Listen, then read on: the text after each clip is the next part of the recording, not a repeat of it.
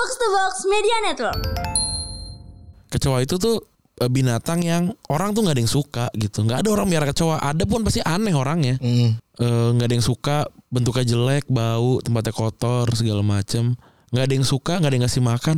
Tapi ada terus gitu. Iya. Yeah. Ada aja nggak ditim, ditimpa meteor hidup dia. Mm-hmm. Gue sih nggak pernah mau jadi kupu-kupu. Gue orang gue nggak pernah mau bersolek gitu. Atau gue juga nggak mau jadi laron mengejar cahaya abis itu ketam. Iya. Nggak mau gue gitu. Hari ini adalah peringatan hari uh, volunteer internasional, hari relawan internasional. Tujuannya dibikin buat ngapresiasi tindakan positif dan kemanusiaan yang dibikin sama sukarelawan dan peran para sukarelawan ya. Iya. Dan peran relawan. Jadi ditulis sama P B B. Jadi P B B langsung ngambil langkah buat tingkatin bahwa lu juga perlu perlu lo jadi relawan dan ada kontribusi penting atau uh, ngelainin masyarakat.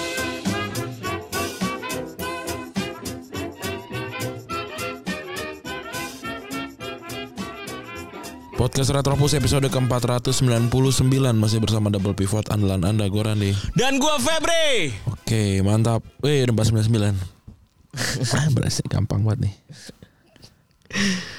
Kemarin gue ngomongin soal banyak episode ini uh, literal banyak orang sebenarnya kaget kok lu bisa ya bikin ini jadi ratusan episode gitu. Karena gue, karena ada gue. Inilah orang yang ngomong so, saat ini adalah itulah alasan utamanya. Iya sih, gue sih gue aku sih. Gue sih nggak mau. Kalau nggak ada gue nggak gue. Emang karena lu, emang karena lu main anjing. Mungkin sindrom pemeran utama saya diganti sindrom Randy aja ya.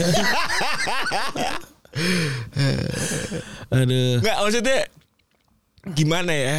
Nanti aja kita bahasnya. Oh, nanti aja ya. Nanti, iya. aja, nanti aja. Hari ini nih, kalau lu dengerin ini dan lu belum ngecek Tokopedianya dan Shopee-nya Insurgen, mungkin lu bisa jadi sudah kehabisan. Kehabisan ukuran. Mungkin tidak kehabisan barangnya, tapi bisa jadi kehabisan ukurannya karena emang cuma sedikit banget.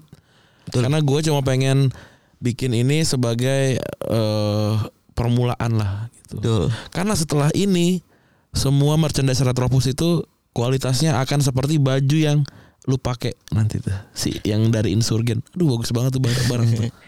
Dan setelah ini juga uh, balik lagi ya kita ceritain di episode sebelumnya bahwa kita juga kesulitan sama ngurus-ngurus beginian dan kita yeah. merasa bahwa nyari kualitas baju tuh yang bagus dan sesuai sama market sekarang tuh susah. Betul. Jadi nemu begini tuh akhirnya nanti, dan nantinya kita bakal bikin banyak uh, lini merchandise secara serius. Iya. Yeah. Dua bulan sekali kita bikin lima yeah. apa namanya lima artikel. Tiga tiga sampai lima artikel lah. Tiga sampai lima artikel. Apa ada ada crew neck, ada hoodie. Sekarang udah udah berani gue. Betul. Gitu. Karena maksudnya uh, wow ini rasa rasanya kita sudah percaya gitu. Betul. Sama orang yang memproduksinya gitu. Betul. Setelah kemarin kita ketemu sama kru krunya dan mana, mana dan mana mungkin kedepannya perlu ada establishment lagi dalam hal merchandise. Yeah. Kayak gue kudu ngomongin soal ads, budgeting soal yeah. uh, photoshoot gitu-gitu. Bener, dan ini gue sih secara pribadi sih belajar banyak lah gitu. Walaupun sih kayaknya ini yang bakalan jadi orang keren di dua ribu dua puluh tiga tuh Rapli kali ya. Yeah. Karena dia nempel sama orang-orang keren nih gitu. Karena oh. krunya Insurgen nih yang beneran ngerti dari hulu ke hilir gitu. Jadi si Rapli, jadi dia akan jadi Rapli jelek tapi ahli. Ahli kaos dia sekarang. Keren. Gue kemarin udah wan-wan sama dia sih. Maksudnya gue ngomong bahwa Eh lu tuh ini kesempatan tidak, tidak bisa didapatkan oleh iya. banyak orang gitu hmm. ya. Nemuin uh, ini begini tolong dimanfaatin sebaik-baiknya. hmm. Sehingga nemu sebuah forte yang menurut gue forte ini dapat cuma dari orang yang ngelakuin doang gitu. Karena tidak, gue ilmu-ilmu dari teman-teman Insurgen ngomong gak pernah dapat di media sosial. yeah. Gak pernah dapat di YouTube atau bacaan dan lain-lain tuh gue sedikit sekali nemu yeah. ya gitu. Jadi ya maksud gue ya harapan gue sih Rapli jadi orang yang berbeda setelah ini lah. Oh iya. Dan kalau gue sih pengen ngomongin soal size ya. Gue tuh pakai dua size waktu waktu shoot kemarin, X L sama double X L. Febri juga pakai X L tuh waktu kemarin. Gue pakai X L. Pakai X L. Jadi sebenarnya X L bisa dimuat di gue dan Febri. Cuma di gue memang uh, perut masih kelihatan. Cuma emang panjangnya pas. Betul. Kalau Rani itu kemarin kalau gue lihat ya, hmm. kenapa gue lebih awalnya serak make X L, X L hmm. karena based on celananya. Iya, celananya kan gue biasa kan yang gombrol. Nah, ini kemarin celananya uh, tidak loose. Iya, ya, gitu. Bener. Jadi bisa dua-duanya sih sebenarnya. Kalau lu lihat gue yang pakai di katalog gue pakai celana warna putih itu gue double X L. Tuh. Tapi waktu gue pas pakai celana yang uh, apa namanya jeans itu gue pakai X L. Dua-duanya muat, cuma panjang aja, cuma lebih panjang aja yang double X L gitu. Dan gue juga juga pakai double X L kan biasanya emang baju kaos gue gue masukin ya. Jadi yeah. emang emang bisa dua-duanya lah gitu. Mm. Jadi silakan dipilih gitu. Nah untuk topi ini spesial sih sebenarnya. Ini topi ini uh, topinya cuma ada satu. Tapi ada lima patch. Jadi lu akan bisa punya patch. Uh, lu akan bisa kelihatan punya lima topi gitu. Karena lu bisa ganti-ganti patchnya gitu. Dan kalau nanti kita bikin topi lagi dan dengan gaya yang sama, tentu tinggal diganti-ganti patchnya aja kan. Betul. Wah jadi banyak banget. Betul. Tuh. Betul. Dan buat ente-ente yang si paling kreatif gitu iya. ya, silakan beli patch dimanapun juga. Iya. Bisa dipakai. Mesti ente beli topinya aja beli dulu. Topinya gitu. Gitu. Dan Uh, gue mungkin pengen ngejelasin juga soal arti dari desain kali ya. Betul. Kalau yang episode lima ratus itu itu kan uh, gambar dari Tom Hansen sama uh, Summer Finn ya dari five hundred Days of Summer gitu. Itu scene ikonik banget itu. Jadi ada di lift waktu itu Tom Hansen lagi dengerin uh, The Smiths, That's the Light That Never Goes On kan. Terus datang si Summer Finn gitu. Dia kedengeran tuh bocor audionya dari dari headphone-nya. Terus dia bilang kayak I love the Smith gitu. Itu itu kata itu line pertamanya Summer setau gue uh, untuk si Tom. Terus karena Tom enggak enggak dengar kan pakai headphone, terus dia buka-buka buka headphone-nya gini, hah gitu. Terus kata si ini si Summer dia bilang I love the Smith gitu. Terus baru dia nyanyi Sa- denger kan kedengeran suaranya kan. Dia denger, dia nyanyi yang kayak uh, apa sih namanya? Gue lupa lagi lirik-lirik yang dinyanyiinnya dia. Eh, to die by your side is such a heavenly way to die gitu kan. Habis yeah. itu dikeluar dari lift baru si Tomnya kayak anjing itu kan orang yang gue suka yang di, di, yang di kantor yang gue suka gitu. Mm. Itu scene tuh ikonik sekali. Ikonik banget dan pas gue gue udah udah mikirin sih waktu pas lima ratus kayaknya untuk orang generasi gue dan mungkin generasi setelah gue paham sih kayaknya sama si ref, pre, apa referensi gue itu. Nah itu makanya gue pakai itu uh, dan juga kan ceritanya kan tentang so, soal tentang maju mundurnya sebuah hubungan ya gitu yeah. ya. Sama kayak si Retropus juga kan maju mundurnya sebuah hubungan bisa kelihatan tuh dari episode-episodenya gitu kan kan kelihatan yeah, mundur-mundurnya gitu. Itu makanya gue pilih itu. Nah yang kedua itu adalah soal uh, ini the the the great apa the the, the toughest creator, creature alive gitu. Terus gambarnya kecoa gitu. Kalau buat gue kecoa itu ikonik dari Wall-E. Hmm. Itu, itu itu pertama kali gue melihat kecoa nih, wah ini ini ini keren banget nih bar, apa binatang gitu. Wall-E itu kan ceritanya kan tentang bumi yang udah nggak bisa ditempatin, karena mereka pindah ke bulan ya kalau nggak salah. Iya betul. Masih ada kecoa tuh. Dan kecoanya masih hidup. Masih hidup. Nah, kecoa itu tuh binatang yang orang tuh nggak ada yang suka gitu, nggak ada orang biar kecoa, ada pun pasti aneh orangnya, nggak mm. e, ada yang suka, bentuknya jelek, bau, tempatnya kotor segala macem, nggak ada yang suka, nggak ada yang ngasih makan, tapi ada terus gitu, yeah. ada aja nggak ditim, ditimpa meteor hidup dia, mm-hmm. dinosaurus mati dia hidup, dia hidup bisa ngumpet dalam tanah, iya, bahkan kepalanya dipotong aja, bisa hidup, bisa loh. hidup, dia mati itu bukan karena dia nggak bisa makan, eh apa nggak ada kepalanya, tapi karena nggak bisa makan gitu. Mm. Nah itu itu kuatnya kecoa tuh. Gue gue sih nggak pernah mau jadi kupu-kupu, gue orang gue nggak pernah mau bersolek gitu. Atau gue juga nggak mau jadi laron mengejar cahaya abis itu ketam. Iya nggak mau gue gitu. Cuma cuma ada di uh, F Y P sekali, abis itu kena masalah. abis itu abis itu F Y P-nya diulang-ulang lagi, diulang-ulang lagi. Iya nggak mau gue. Gue gue mau cuma mau jadi kecoa doang gitu. Hidup aja gitu. Ter, ter, Kalau sekali terbang bikin orang takut. Nah itu tuh kecoa tuh. Jarak, oh, gue terbang buar, bubar tongkrongan. Iya. Yeah. Mau lu mau abang-abangan juga kecoa terbang kabur. Iya. yeah, yeah, nah yeah. itu tuh apa namanya sebuah, sebuah filosofi. filosofi yang pengen gue bawa gitu dari si kecoa ini gitu. Gak perlu jadi the greatest, gak perlu jadi the best, cuma perlu jadi the toughest aja, kuat aja gitu, digebukin kagak mati gitu. Nah inilah kecoa. Gue pernah ada momen baru-baru ini juga kenapa gue juga milih desain kecoa. Jadi waktu pas gue sebelum berangkat kerja tuh ada kecoa telungkup gitu kan, terus gue semprot pakai ini hogasan a, a, apa namanya baygon gitu kan, seret gitu, udah tuh uh, mati ini dia, udah telungkup gue gue kantor telentang, gue ya telentang, balik, balik ke kantor, eh balik ke kosan dari kantor masih telentang kan, terus gue sapu kebalik dia terus jalan lagi anjing. Keren. Itu kecoa lah. Nggak usah jadi keren-keren, jadilah kecoa. In a way ya menggambarkan Retropus lah ya. Iya. Dengan berbagai macam apa, berbagai macam tekanan, berbagai macam perubahan dari podcastnya sendiri. Iya. Kita tidak mengemis-kemis soal Spotify eksklusif. Enggak lah, ngapain. Kita berjalan sesuai kemauan kita sendiri. Iya. Gitu. Dan pengumuman terakhir sebelum masuk ke recent update, tanggal tujuh Desember jam delapan malam kita mau live karaoke di Tori Kaizoku Kuningan. Kalau pengen e, datang harus reservasi dulu ke nomor yang tertera di di poster. Ntar bakalan gue promoin lagi deh posternya gitu. Oh. E, ini tentu saja tidak di e, setting ya gitu, karena memang dari awal gue sudah tahu di episode lima ratus gue akan terjadi pada tujuh Desember dua ribu dua puluh dua gitu, bersamaan dengan album favorit gue, salah satu album favorit gue sepanjang masa gitu. Itulah tujuh Desember. Lu sering ngomong begitu, gue takut orang beneran nyembah lu dah. Emang gue Enggak padahal Emang gue emang gue setting. Maksud gue gak mau gue bantah, oke okay? Iya emang gue setting semua. Oke okay. Jadi silakan aja di uh, bersenang-senang lah gitu. Isinya yeah. Isinya pasti orang-orang yang kayak lu soalnya. Mm-hmm. Datang nggak usah takut kalau sendirian, karena isinya ya lulu semua gitu. Betul, sepakat. Senang-senang. Dan gue yakin emang isinya cuman kita pengen senang-senang, yeah. Announce bahwa ya kita masih hidup gitu. Betul. Ya. Dan sebenarnya merchandise ini bulan ini keluar dua kali. Ya, sepakat. Ya. Di tanggal dua puluh dua Desember akan keluar merchandise lagi. Yang ini merchandise wah ini spesial banget sih.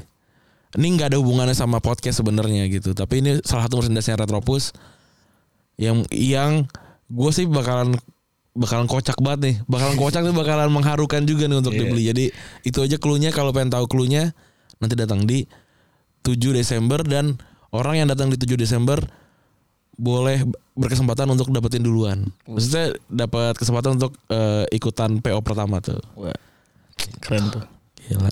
Datanglah. Soalnya dalam dan sesuai dengan ribut-ribut yang terjadi di media sosial akhirnya. Iya benar. Iya, yang sudah kita percayai. Iya, yang selalu kita percayai. Yang selalu gitu. kita percayai gitu. Oke, yang ramai di sosial media tentu saja tweet saya. Ini yang Panji ya? Yang Panji.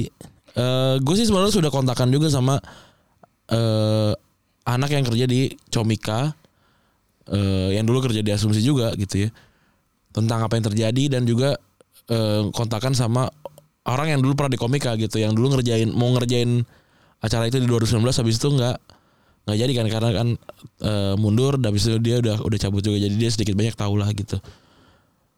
Tapi gue nggak mau ceritain hal di baliknya lah gitu, ntar aja kalau Febri mau tahu ntar gue ceritain. Tapi gue mau cerita apa yang orang-orang tahu dan apa orang-orang alami aja gitu ya, biar e, infonya nggak usah nggak usah kemana-mana lah gitu. Ya. Hmm. Yang gue yang gue rasakan dan gue alami adalah yang kemarin itu, ini show memang agak beda sama show lain yang biasanya Mas Panji lakukan. Oh. Ada rundown, tapi uh, rundown rundownnya ini terlambat, jarang banget, hampir nggak pernah. Gue sepakat. Panji tuh nggak pernah terlambat di shownya, dan ini sampai jam jam berapa ya, jam empat apa ya, gue lupa. Pokoknya di, terlambat aja. Terlambat sekian menit, uh, dan waktu kan akhirnya masuk tuh masuk terus gue ketemu Bang Fu. hmm. Ya, Bang Fu salah satu yang ngerjainnya juga, tapi dalam video atau apa gitu ya, part apanya part, part tersendiri partnya part gitu. Tersendirilah gitu ya, ngobrol gue gitu. Terus gue na- gue menanyakan banyak hal sebenarnya, lebih kayak nih kalau misalkan gue udah masuk terus apa namanya, makanan nggak boleh dibawa, artinya kan gue harus ngetek kursi kan, hmm. ngetek kursi, terus uh, makanan gue nggak boleh bawa, sedangkan acaranya mulai mulai jam delapan, Panjinya jam delapan tuh panjang banget tuh, ada empat sampai lima jam ada, gue harus ada di situ dan nunggu gitu. Eh, ini emang emang kayaknya kecepatan kali ya bukanya gitu gitu lah, gue ngobrol-ngobrol gitu. Nah udahlah akhirnya, karena gue juga udah makan, gue udah makan dan apa namanya gue ngerasa kan gue berdua tuh sama cewek gue, jadinya uh, gue bisa aja keluar terus dia ada di situ kan, jadi kursi ya. Gue nggak hilang lah gitu. Ya kecuali lo bisa ngakalinnya lah. Iya tinggal ganti-gantian ya. Lah gitu. Walaupun walaupun gue sempat keluar pada akhirnya nanti itu tempat penuh banget.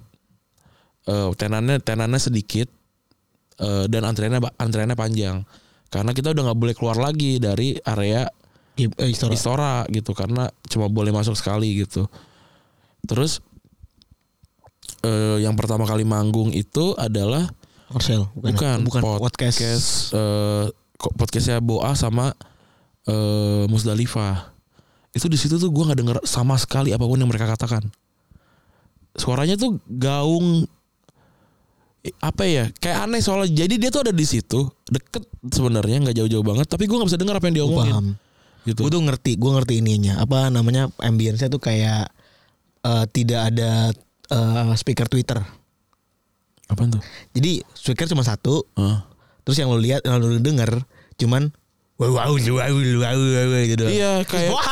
Gitu dong, wow, wow, wow. Iya, gitu. Kayak gitu. Kayak kita ngomong cepet gini, udah nggak bisa yeah. Gitu. Cuma dan apalah, gue tuh sampai sampai merasa kayak gini, anjing kuping gue rusak kali ya. Karena kan gue maksudnya gue ngedit lebih dari lebih dari empat podcast episode per minggu kan. Mm. Dan gue kalau dengerin lagu tuh kencang banget. Gue selalu pakai earphone kalau gue nge-gym. Anjing ini kuping gue rusak apa gimana nih gue sampai sampai bingung kan. Gue nanya. Terus nanya cewek lu? Sama dia juga nggak nggak ini. Oh iya. Yeah. Terus misalnya cewek lu kan bukan editor podcast juga bener. Kan. Terus uh, apa? Gua gua ngerasa kayak ah ya udahlah. I didn't pay for them gitu loh. Jadi ya udah, gua enggak begitu masalah gitu kan. Oh, there's still time for uh, some improvement. Nah, sampai nanti gitu. Bahkan gua tidak merasa itu sebuah kesalahan. Gua kira karena itu tektokan dan ketawa kayak gini nih. Uh. Oh iya, problem nih gitu. Ngerti enggak sih? Apalagi dan gua juga masih husnuzonnya adalah ini Istora tuh tujuh ribu lima ratus orang yang akan datang.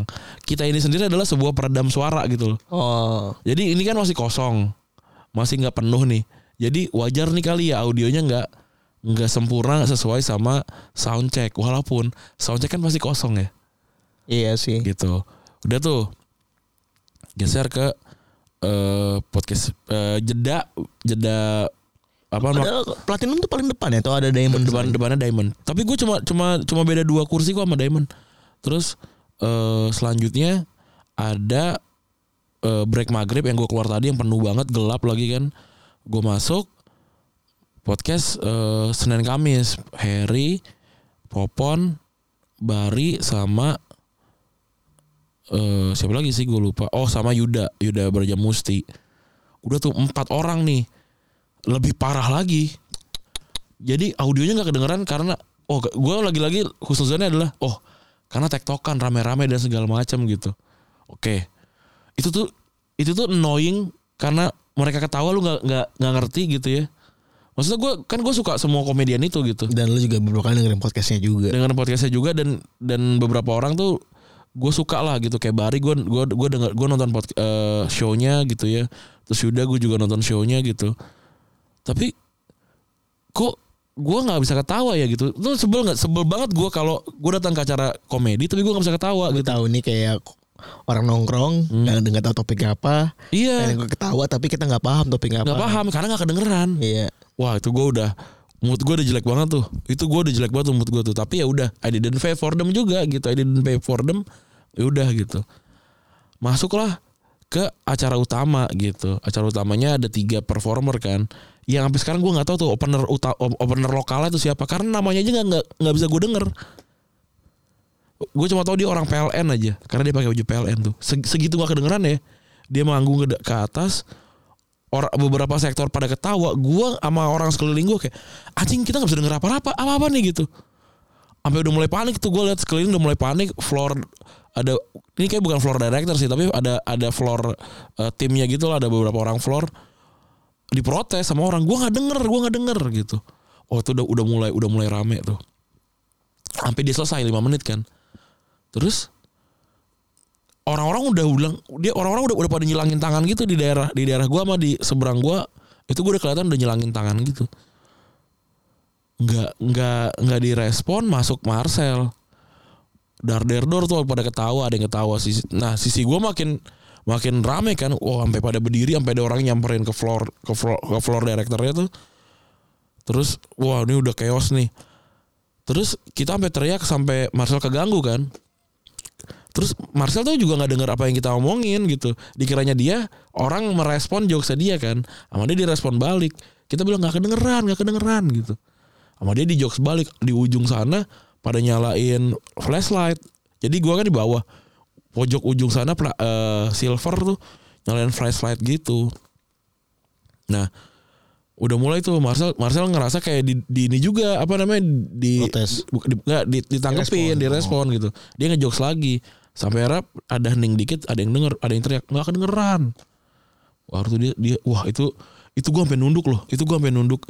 Oh gue. Gue bayang, bayangin, bete. bukan bukan soal B T-nya, bayangin seorang performer di jeda apa di hack di hackle kayak gitu. Karena nggak kedengeran. Nggak kedengeran dan lu tau nggak nggak enak gitu. Iya. Kayak anjing gue kayak, aduh gue kasihan banget nih gitu. Tapi untungnya nih orang emang monster sih. Ini orang hebat banget sih Marcel. Walaupun gue nggak tahu ya gimana cara dia menekalnya gitu ya. Apa me, me, me, menyelesaikan masalah ini gitu ya. Akhirnya dia mulai tuh bilang, coba dong tolong benerin dong. Ini ngomong ke apa namanya ke F O H lah gitu ya. Udah tuh nggak bener juga gitu. Ada ada lumayan dia kayak lumayan kayak ya anjir gue. Maksudnya lu bayangin lu ngebuka Panji di Istora gitu. Itu adalah sebuah mimpi lo gitu ya. Wah, tapi harus berakhir dengan Tapi harus berakhir dengan gitu masalah, gitu. Masalah teknis kayak Iya, gitu. masalah teknis yang yang kayak anjing gue tuh cuma cuma mau, mau ngelawak doang gitu ya. Akhirnya enggak selesai juga, akhirnya mau enggak mau dia harus menutup show-nya. Uh, akhirnya Panji masuk. Masalah belum selesai juga tuh kan. Belum selesai. Itu belum sebelum kedengeran. Sampai akhirnya eh, sampai oh, Marcel oh, selesai tapi Marcel Marcel, Marcel selesai terus eh uh, ada jeda untuk ngebenerin. Hmm. Tapi Nggak, nggak selesai. Panji masuk. Katanya sembari sembari menunggu masalahnya selesai, gue gue nggak akan masuk ke uh, topiknya. Nggak akan masuk, ya kata Panji nggak akan masuk ke topiknya. Gue akan mulai dengan nge-riffing. Tapi kan riffing ini adalah bagian dari show ya. Jadi setiap kali dia nge-riffing di awal, yang atas protes dan di gue pun nggak segitu kedengerannya awalnya. Jadi di atas pada protes kan, kata Panji, iya sabar. Ini bukannya bukannya Uh, bukan masuk topik kok gitu, tapi maksudnya lu pengen menikmati semua riffing, iya, iya ber, um, riffingnya juga namanya Panji gitu, gitu loh, iya, namanya Panji namanya Panji satu kata lagi, satu kata dari iya, itu kita lucu, mau denger iya, gitu bener, bener. Nah tapi gue juga paham uh, Mas Panji tuh harus melakukan itu, iya gue paham karena nggak mungkin kosong kan. Wah itu udah itu satu moodnya udah nggak enak, moodnya moodnya orang-orang gitu ya, tapi maksudnya orang juga kesini tuh emang mau menghargai menghargai itu gitu. Udah akhirnya sejam riffing sejam gitu, hebat banget sih sejam bisa bisa riffing ngatain orang ini apa segala macam, keliling segala macam. Tapi di bahkan di gua yang sangat suka gitu ya, itu empat puluh menitan tuh gua udah capek banget tuh. Too much jadinya. Iya, aduh capek banget lagi gua gitu. Lucu tapi capek banget lagi gua gitu. Udah tuh. Akhirnya masuk ke show-nya, show-nya masuk lucu banget dan segala macam. Udah tuh kelar. Udah gue gue tuh mencoba untuk uh, tidak apa ya tidak tidak merespon sebenarnya, tidak nggak nge-tweet nggak apa gitu. Cuma buat gue gue tuh nonton Panji dari show pertamanya dia gitu, dari show pertamanya dia sampai show sekarang gue cuma lewat satu keadaan kahar karena tuh mahal banget yang di atas iya di atas ini iya. Di atas hotel ya, gue nonton saya secara live ya iya. Keadaan kahar gue juga nonton iya tapi tidak live sama gue juga sama iya gue gue selalu nonton tuh gue selalu nonton Panji gue juga selalu nonton tapi kebanyakan dijad download gua iya kalau iya. Gue tuh selalu live datang kan, kecuali itu bahkan yang safety tank orang-orang susah nonton gue ke Jogja datang gitu loh, jadi gue nonton semuanya gitu. hmm. Hiduplah Indonesia Maya gue tidak nonton karena eh, Panji bilang itu mirip safety, safety tank. Hmm. Tapi ya dirubah dikit gitu. Tapi gue nonton nonton digital download ya. Jadi gue nonton semua nih show-nya dia, kecuali keadaan kahar gitu. Jadi gue sudah tahu ekspektasinya gitu. Yang kemarin, wah kaget gitu. Jadi gue mencoba untuk merangkai kata untuk menunjukkan kekecewaan gue. Tapi gue juga nggak bisa menyakiti uh, Panji dan lalu, ya. Iya dan juga gue Bang Fu kan juga kerja di situ gitu. Nah, itu sebenarnya itu sebenarnya salah satu pertanyaan yang pengen gue ajukan. Iya. Gimana caranya lo mengkritik hmm. di depan umum, hmm. di muka umum, hmm. dengan unsur perbaikan, hmm. yang mana banyak rekan-rekan lo iya. yang terlibat di dalamnya. Itu yang maksud gue lebih menarik dibanding lo cuman komplain biasa. Iya, gue kan kok karena, karena means maksud gue gini. Tatanan kata lo harus benar-benar hmm. di dibuat sedemikian rupa supaya tidak harm to everyone gitu. Iya. Tidak mengecewakan semuanya, menunjukkan bahwa lu tetap support sama acara ini, hmm.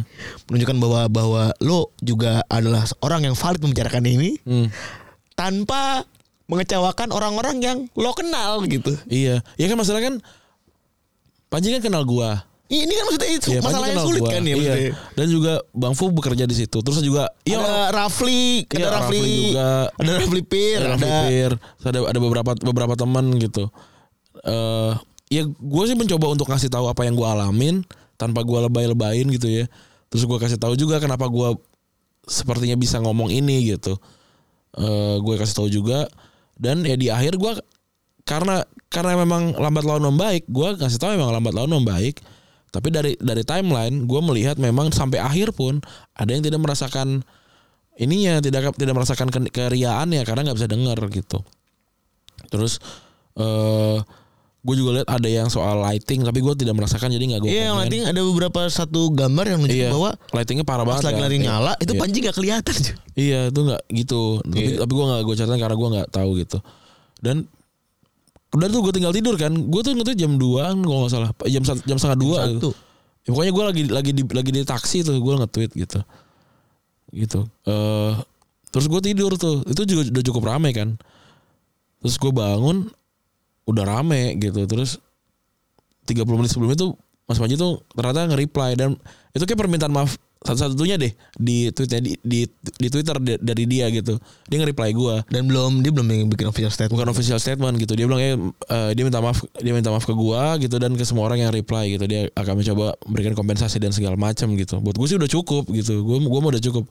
Maksudnya kalau ada pun digital downloadnya, gue mah nggak nggak perlu dikasih gue beli, gue beli gitu. Iya. Yeah. Gitu.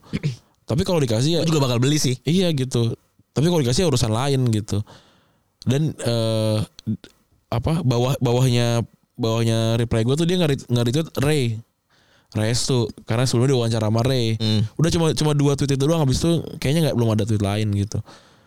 Uh, dan yang gue lihat kenapa kenapa orang juga nggak segitu ramenya yang kayak mau nyalahin Panji dan apa segala macam gitu ya karena orang paham gitu orang-orang udah paham gitu ini orang emang Emang kalau bikin show bagus terus.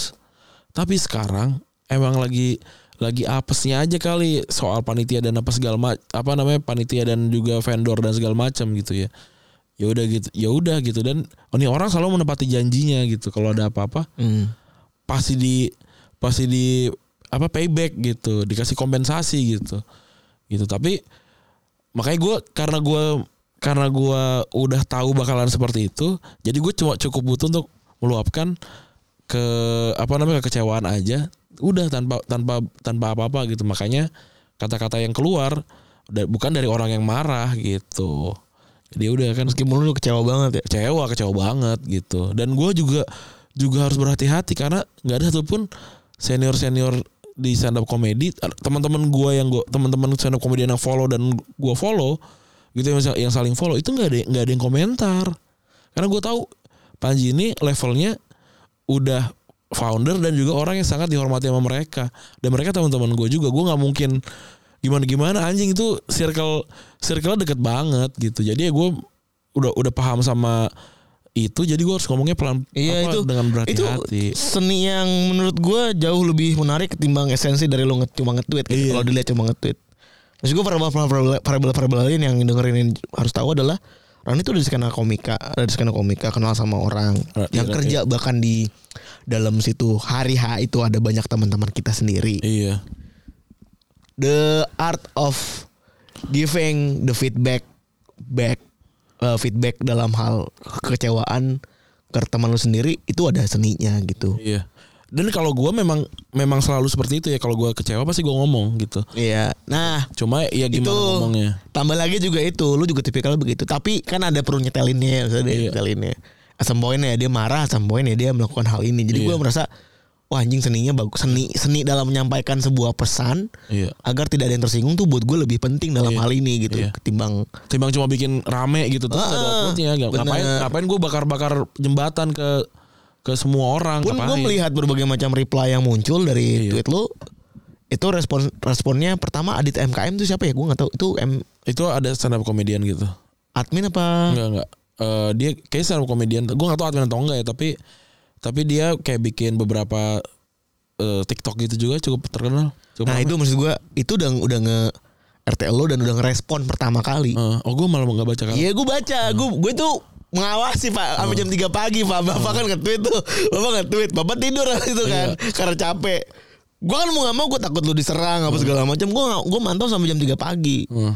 Karena S O P gue kan setiap kali lu bikin rame gue selalu iya. mantau. Tapi sekarang juga nggak ada nggak ada yang reply gimana gimana. Iya. Gak, gak ada yang buruk sama sekali. Nah itu kan gue pantau dulu iya. paling nggak sampai lu bangun lah. Terus hmm. gue gitu. Panji udah bales, hmm. udah lokit. Ya udah. Hmm.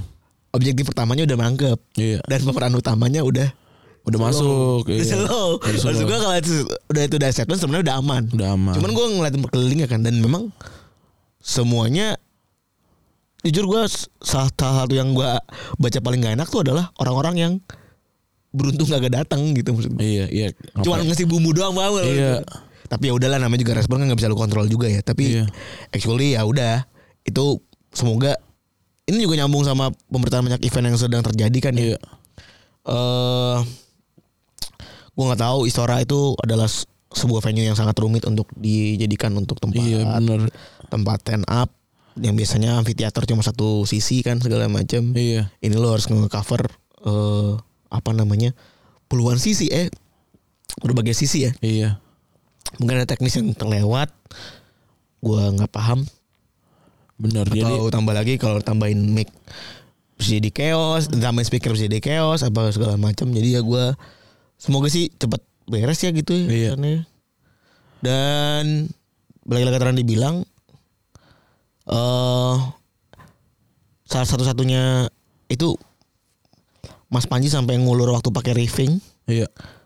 Plus ada penanggung jawaban kayak gini, hmm. itu maksud gue udah jenius banget sih dalam menghandle Uh, kekeosan di event iya. compared into banyak event yang saat ini busuk banget gitu. Oh iya, iya benar iya benar. Iya maksudnya ada orang yang jujur sih seorang si level gitu ya. Seorang si level seorang owner dalam usaha bikin begituan polos bilang bahwa dia minta maaf ngulur waktu demi audiensnya sendiri. Hmm. Ya jujur gitu ya minta maaf jujur iya. mau, mau ngegantiin dengan cara yang kita juga belum tahu iya. gimmicknya bakal jadi apa iya. tapi ya udah responsibility-nya tetap dan orang tetap percaya dan itu susah banget bangun begitu ya benar jadi ya ini kan dibangun dari dari sebuah reputasi ya mm-mm. dan gua rasa reputasi yang sudah dibangun ini ya memang harganya mahal gitu jadi memang yang dilakukan yang dilakukan sama Comika mungkin Comika belum belum ngasihin juga kan statement tapi yang dilakukan sama Mas Panji dengan mewakili semua orang yang kecewa dengan mereply tweet gue tuh gue rasa itu adalah sebuah langkah yang memang sudah dipahami sama orang yang emang luar biasa dalam berjualan gitu uh. itu yang itu yang harus kita kita kita tiru lah kita tiru iya karena kan lebih ke ini ke apa namanya customer orientation ya ini bisnis trust soalnya iya bisnis trust gitu ini gagal sekali udah gitu. Kalau gue mah ya mendingan gue keluar duit lebih gede gitu. Tapi justru, justru sebenarnya yang lebih khawat lebih khawatir hmm. adalah orang-orang yang nonton Panji pertama kali ngelihat begitu gagal dan hmm. akhirnya nggak mau mau beli lagi. Iya iya benar. Itu gue lebih khawatir soal itu iya. sebenarnya. Ya, semoga itu lah. Mungkin khawatiran Mas Panji juga kali ya. Iya. Tapi gitu. Ya semoga. Ya gue sih berharap yang baik buat industri ini gitu ya. Kalau tadi Randi begitu tadi kalau lu anggap lu bisa tangkap cuma detailnya ini banyak pelajaran yang diambil dari situ ya. Iya. Even sekelas Panji aja bikin event masih ada miss-nya. Benar. Jadi nggak usah ngadi-ngadi lu bikin event kalau nggak bisa ngurus manusia. Iya. Cara menyampaikan tadi juga Randi udah bisa menjelaskan dengan baik hmm. gitu ya. Obstacle-nya banyak banget. Iya. Dan bisa deliver dengan kalau menurut gue pribadi. Bener. Deliver dengan bagus gitu. Karena kan udah panjang banget sebenarnya banyak netizen yang kelakuannya goblok ya di di oh. Twitter gitu ya. Bu, yang ngerasa nih Twitter tuh sosial media yang yang biasa jadi ngomongnya sembarangan gitu ya. Soalnya mereka ngincarnya bukan perbaikan sih Ran. Iya. Ngincarnya engagement. Iya. Ya gue juga tahu ya kan pernah kita bilang ya kalau butuh engagement postingnya foto-foto kucing, kucing, video orang kate gitu-gitu aja. Iya. Gue juga pakai. Ambil video lu yang motor setan itu juga ke keluarga gue mau masuk cuy. Iya kan. Keluarga gue masuk. Partner bisnis uh, yang lain juga masuk sampai ke lia-lia tuh satu kantor tahu semua tuh lu nyebar foto begituan. video itu. Iya. Iya. Maksud gue ya itu ya begitulah gitu. Kalau nyarinya pun jangan begitulah. Iya. Yang soal anak anak kecil banyak banget kerjaannya. Kenapa anjing? Urusannya malu. Kalau kalau dia happy bapaknya happy. Pun kalau dia tidak happy tapi disuruh sama bap- bapaknya, bapaknya juga ngasih duit anjing. Maksudnya udahlah gitu, ngapain sih ngurusin anak orang? Dipaksa matematika gitu, terus soal soal mental health tuanya apa segala macam. Anjing lu enggak belajar matematika aja mental health kena mulu. Biarin dia lah, sengaja kena mental health tapi ngerti matematika. Udah langsung aja kita senapin sepak bola ya. Iya. Uh, kemarin ada Prancis yang menang tiga satu Polandia dan Mbappe langsung melesat jadi top skor di Piala Dunia tahun ini ya. Iya. Dan juga Giroud ngelawatin rekornya Henry sebagai pencetak gol terbanyak timnas Prancis dengan lima puluh dua gol. Ini masih ngebuktiin bahwa Giroud nih emang the Giroud role yang udah pernah kita bahas di seratus dua puluh episode sebelumnya itu emang masih luar biasa ya. Iya. Benar. Giroud role tuh suatu yang menakjubkan sekali. Sekarang ada golnya. Dulu kemarin kan enggak ada golnya ya, cuma beda itunya aja. Iya. Iya. Dan benar, ini kebukti di gol ketiganya Mbappe.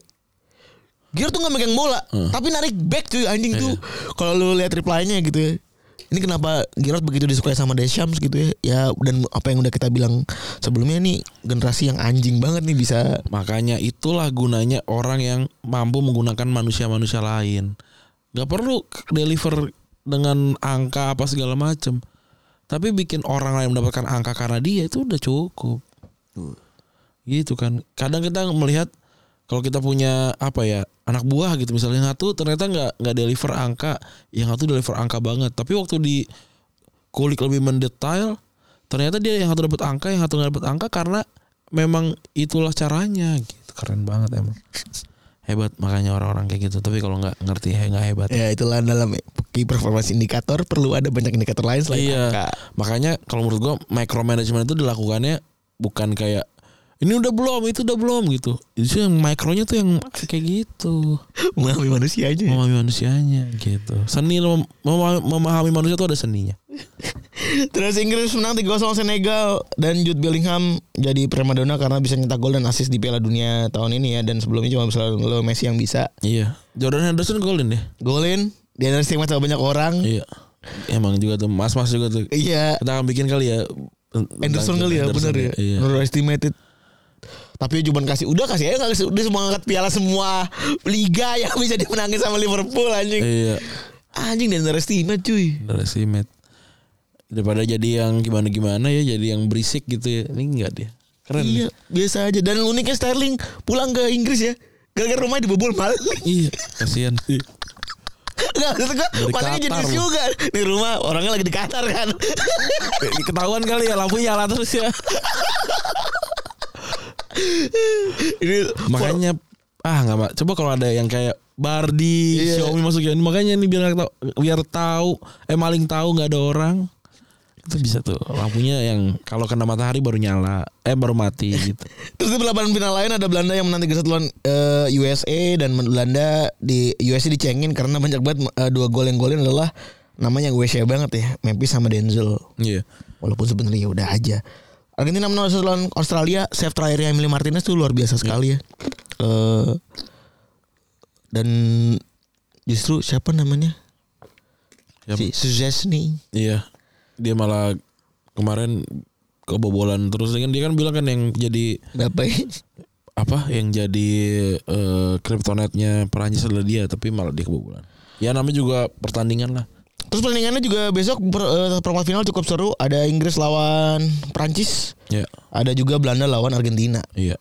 Wah ini di bagian yang sebelah kiri cukup seru juga ya, cukup yeah. juga uh, jadwalnya. Dan semoga ngasihin hak pertandingan yang keren lah ya. Benar.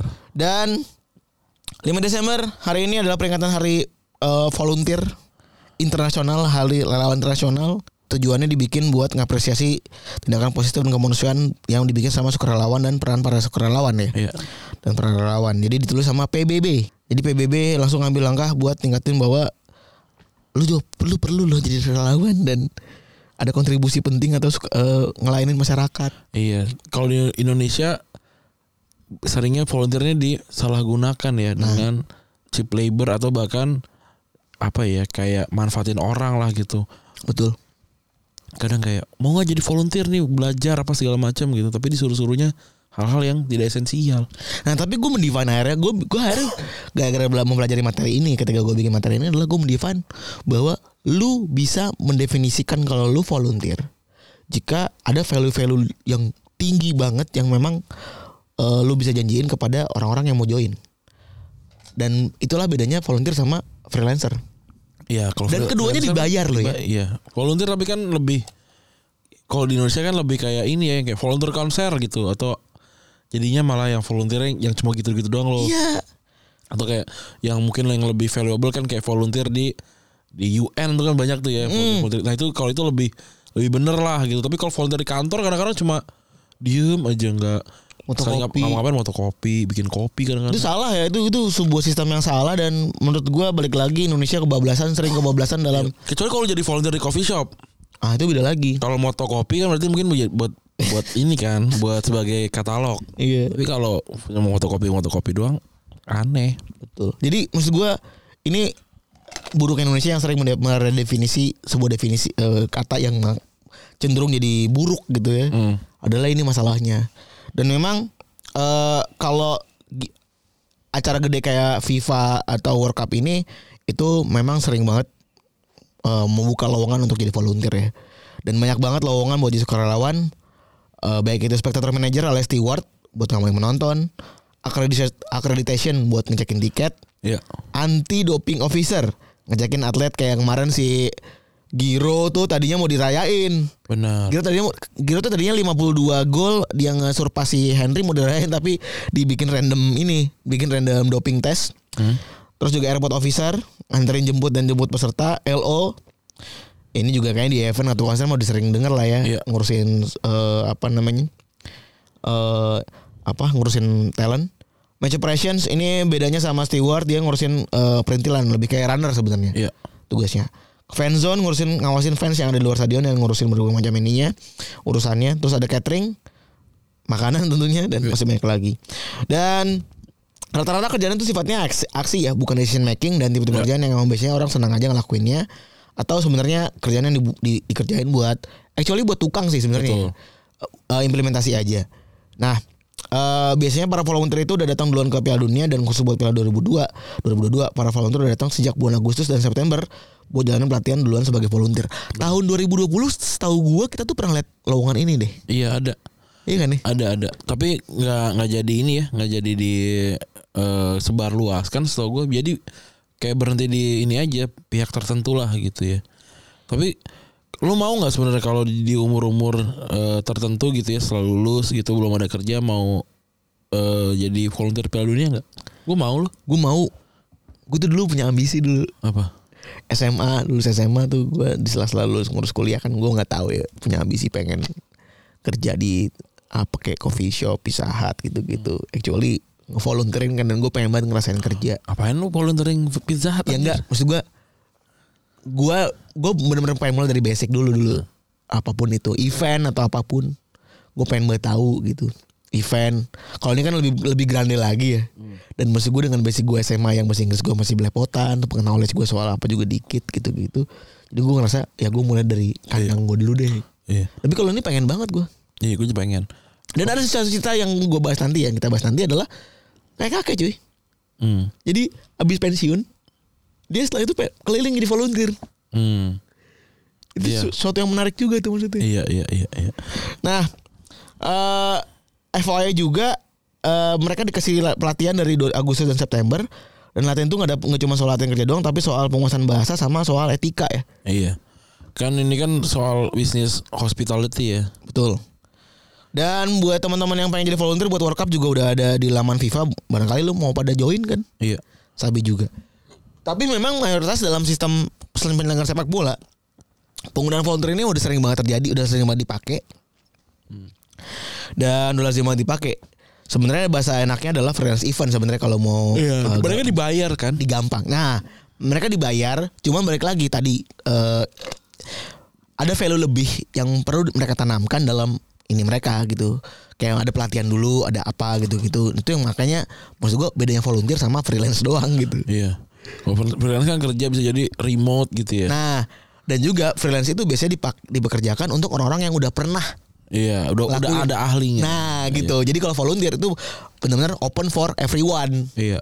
Dan ada effort dari penyelenggara untuk melakukan pelatihan kepada para volunteer ini. Betul. Nah, makanya kalau cuma dipekerjakan tanpa ada pelatihan, tanpa ada peningkatan skill, itu mah bukannya volunteer gitu. Itu mah lo nyari cheap labor. Cheap labor. Kalau kalau freelance itu kan tidak ada peningkatan skill sebenarnya, karena dia menggunakan skill yang dia sudah ada. Betul. Gitu. Itu mungkin cara sederhana untuk ya, itu ya. Cara misalnya sebenarnya itu. Iya. Jadi kalau misalnya emang butuh spesifik, butuh desainer, terus nyari orang-orang yang memang udah bisa desain, itu namanya lu nyari freelance ya. Betul. Makanya kadang kalau misalnya Retropus gitu bikin open volunteer untuk acara besok nih tanggal tujuh gitu. Nah, itu kita bertanggung jawab untuk ngasih tahu hulu ke hilir, misalnya e, caranya bikin event e, karaoke gitu. Gimana caranya e, ngebantuin nemenin misalkan guestbook gitu. Nah, itu. Terus juga misalkan bikin soal alur, bikin soal uh, jaga tiket, apa segala macam, cuma dijelasin tuh semuanya tuh gitu. Tapi kalau misalkan cuma dipekerjakan uh, begitu aja, cuma duduk sini ya, jagain tiket tanpa perlu di, tanpa dijelasin apapun gitu, dia mah cuma di, dimanfaatin namanya nah. Gitu. Kalau mau kita mempekerjakan orang untuk freelance menjaga itu, itu beda. Tapi ada juga yang kayak freelance untuk membantu mendesain gambar gitu. Nah itu beda lagi, karena kita pekerjakan dia untuk gambarnya gitu. Atau kita meng-hire teman kita bintang untuk sebagai D J-nya, dia freelance kita untuk D J gitu, untuk sound siapa gitu. Itulah, jadi itu yang perlu dipelajarin ya. Iya. Akan-akan semua ya. Dan juga para pemilik perusahaan ya. Iya. Kayak anjing. Gitu. Gue kalimat kalimat yang gue keluarkan, gue keluarkan literal sama. Jangan kayak anjing. Iya. Tapi emang aneh kalau di Indonesia dalam sistem volunteer kayak gini jarang dipakai sama penyelenggara uh, sepak bola Indonesia ya, karena yeah. mereka seringnya lebih suka pakai aparat ya. Betul. Lebih suka pakai aparat. Dan juga kalau beberapa kali pandangan mata gue ngeliat ketika timnas main itu baru ada beberapa uh, volunteer, tapi dalam tahap ini masih tahap kolaborasi sama event organizer ya. Betul. Bukan dilepas uh, ke publik gitu. Dan memang ini kesulitannya kali ya, Ren. Mereka juga akhirnya yeah. lebih pakai freelancer dibanding volunteer, karena ya itu gitu. Karena harus ada value yang mereka tanamkan rather than yeah. urusan-urusan uh, teknis yeah. aja. Gitu. Dan uh, cetak para volunteer di Piala Dunia maupun di, di dunia ya. Ada volunteer Piala Dunia ini jumlah volunteernya ada lima ratus ribu pendaftar, banyak banget ya. Dan jumlahnya meningkat jauh sebagai perbandingan di Piala uh, Dunia tahun lalu dua ribu delapan belas itu yang daftar sekitar dua ratus ribu orang. Dan di Piala Dunia Afrika Selatan seratus lima puluh dua ribu orang. Dan sembilan puluh persen dari para volunteer ini fluent berbahasa Inggris. Dan pertanyaan adalah volunteer ini apakah dibayar? Mereka dibayar dan di- dapat akomodasi dan semacam uang insentif, tapi ya, ya bukan gaji. Uang saku lah ya, atau uang, uang capek lah gitu ya. Oh. Berapa pengalaman kalau teman-teman gue kemarin yang juga ngurusin Asian Games dan jadi volunteer juga bilang kalau secara personal kalau pengalaman ini itu cukup lumayan duitnya. Apalagi buat teman-teman yang nganggur gitu ya. Nganggur gak sih seratus ribu juga seneng gak? Tapi in fact kadang-kadang at some point butuh modal juga. Bener. Ongkos. Antisipasinya. Nah, ini ada beberapa case. Ada yang bahkan emaknya volunteer ya. Iya. Namanya Isabel Mora. Dijuluki La Madre de los Voluntarios. Gila. Iya. Jadi ini volunteer aja jadi emaknya cuy. Iya. Bener ini luar biasa banget ya. Dan ini volunteer asal Costa Rica, jadi volunteer bersama bareng sama tiga anaknya. Dan dia jadi volunteer sejak Piala U dua puluh di negaranya pada tahun dua ribu tujuh belas. Dan dia juga gak cuma bantuin anaknya, tapi juga sering bantuin volunteer lain. Iya. Dalam kisahnya diangkat sama FIFA, federasi sangat berterima kasih. Ada orang kayak dia yang bikin pekerjaan mereka jauh lebih mudah. Dan sebagai bentuk apresiasi juga bagi para perempuan dan para ibu yang jadi volunteer, serta mencari pekerjaan lepas di tengah kondisi ekonomi yang kayak gini. Dan karena udah selesai ibu sendiri, jadinya dia dapat julukan ibu bagi para volunteer tersebut. Oke, selanjutnya ada cerita dari Ariba Faisal, mahasiswi Pakistan di Qatar. Jadi para vol, para volunteer juga melibatkan warga ya yang ada di Qatar ya. Termasuk ada Ariba Faisal, mahasiswi Qatar di University, eh, Qatar di... University dari ya. Pakistan ya. Ini cewek ya. Dan menariknya karena dia tinggal di Qatar, dia nggak termasuk volunteer internasional. Jadi eh, secara komposisi ada dua puluh ribu volunteer lokal dan lima ribu volunteer internasional. Dan Ariba ngaku kalau alasan dia jadi volunteer adalah cara bagaimana dia giving back buat Qatar yang selama ini udah ngasih banyak hal buat dia, termasuk soal pendidikan.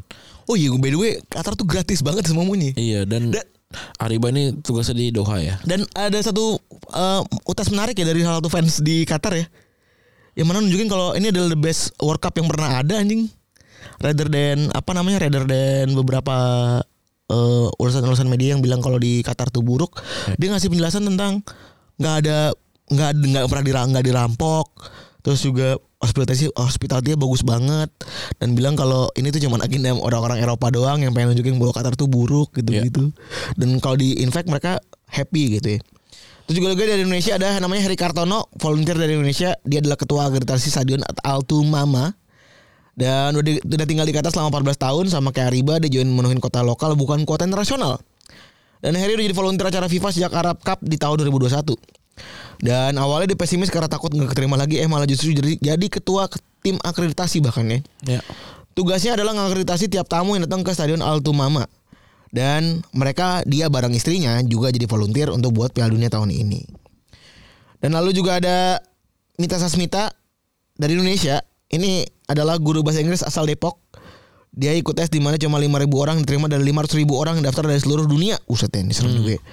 Total ada lima ratus enam puluh sampai tujuh puluh volunteer di Piala Dunia dua ribu dua puluh dua asal Indonesia.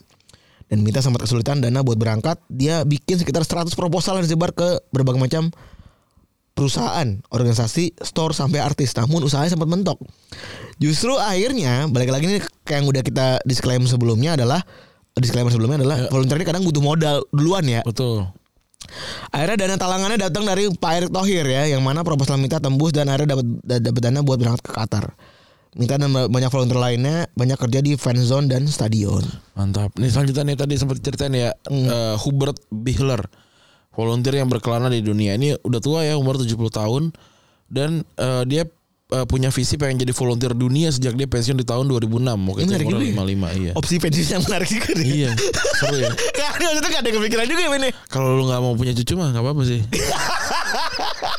Ya tapi mungkin cocok untuk orang-orang yang suka menyendiri ya. Saya nggak mau nganggur dan terjebak di rumah, jadi saya mutusin buat jadi volunteer sepanjang acara olahraga. Acara pertama yang dilakukan adalah Piala Dunia dua ribu enam di Jerman. Dia merasa dengan budaya dengan budaya jadi volunteer di acara besar, ya, saya bisa mengenal banyak hal dan ketemu banyak orang gitu. Suatu yang nggak bisa saya lakukan sepanjang saya terikat kontrak kerja. Ya benar ya, kita jarang ketemu orang kan kalau kerja ya. Iya. Bihler juga uh, bilang uh, kalau apa ya, kalau dia tuh jadi jadi jadi volunteer ini karena dia udah senior, dia jadi pengambil keputusan lah gitu. Karena secara background dia juga sering jadi ngurus acara olahraga di Jerman gitu.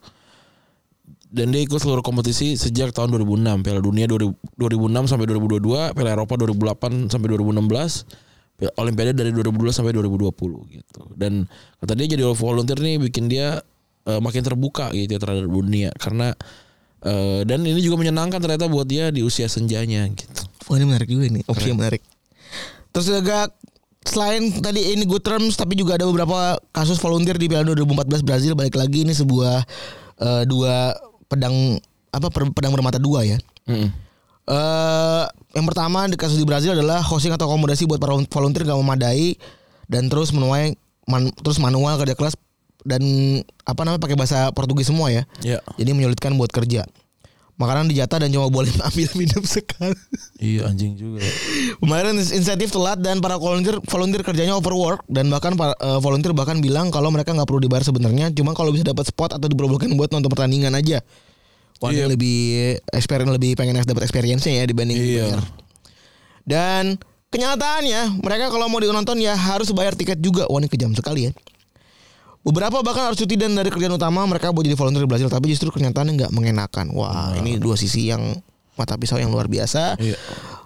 Kalau emang mau bayar cheap labor ya co- coba tolong kasih unjuk bahwa kita cuma punya dana sekian apa segala macam, jangan ngebully-ngebully orang, jangan kayak anjing ya. Iya, benar ya, nyusahin lah ya. Jangan nyusahin orang lain. Dan kalau bisa tidak ngibul-ngibul orang lain. Oke, gitu kali ya untuk episode kali ini ya. Makasih teman-teman yang sudah mendengarkan. Gue Randy cabut. Gue Ferdi cabut. Bye.